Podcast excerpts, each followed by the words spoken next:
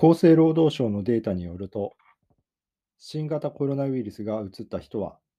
11月7日までの1週間の平均が前の週の1.42倍になりました。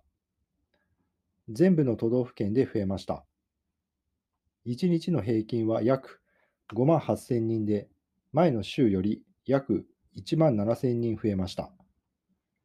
専門家は、ウイルスが移った人は3週間以上続けて前の週より多くなっています。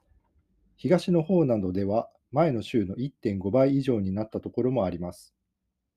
ウイルスが移る人がとても増えて8回目の波になるかもしれませんと話しています。加藤厚生労働大臣は、ウイルスが広がって8回目の波になる可能性があると考えて国は準備をします。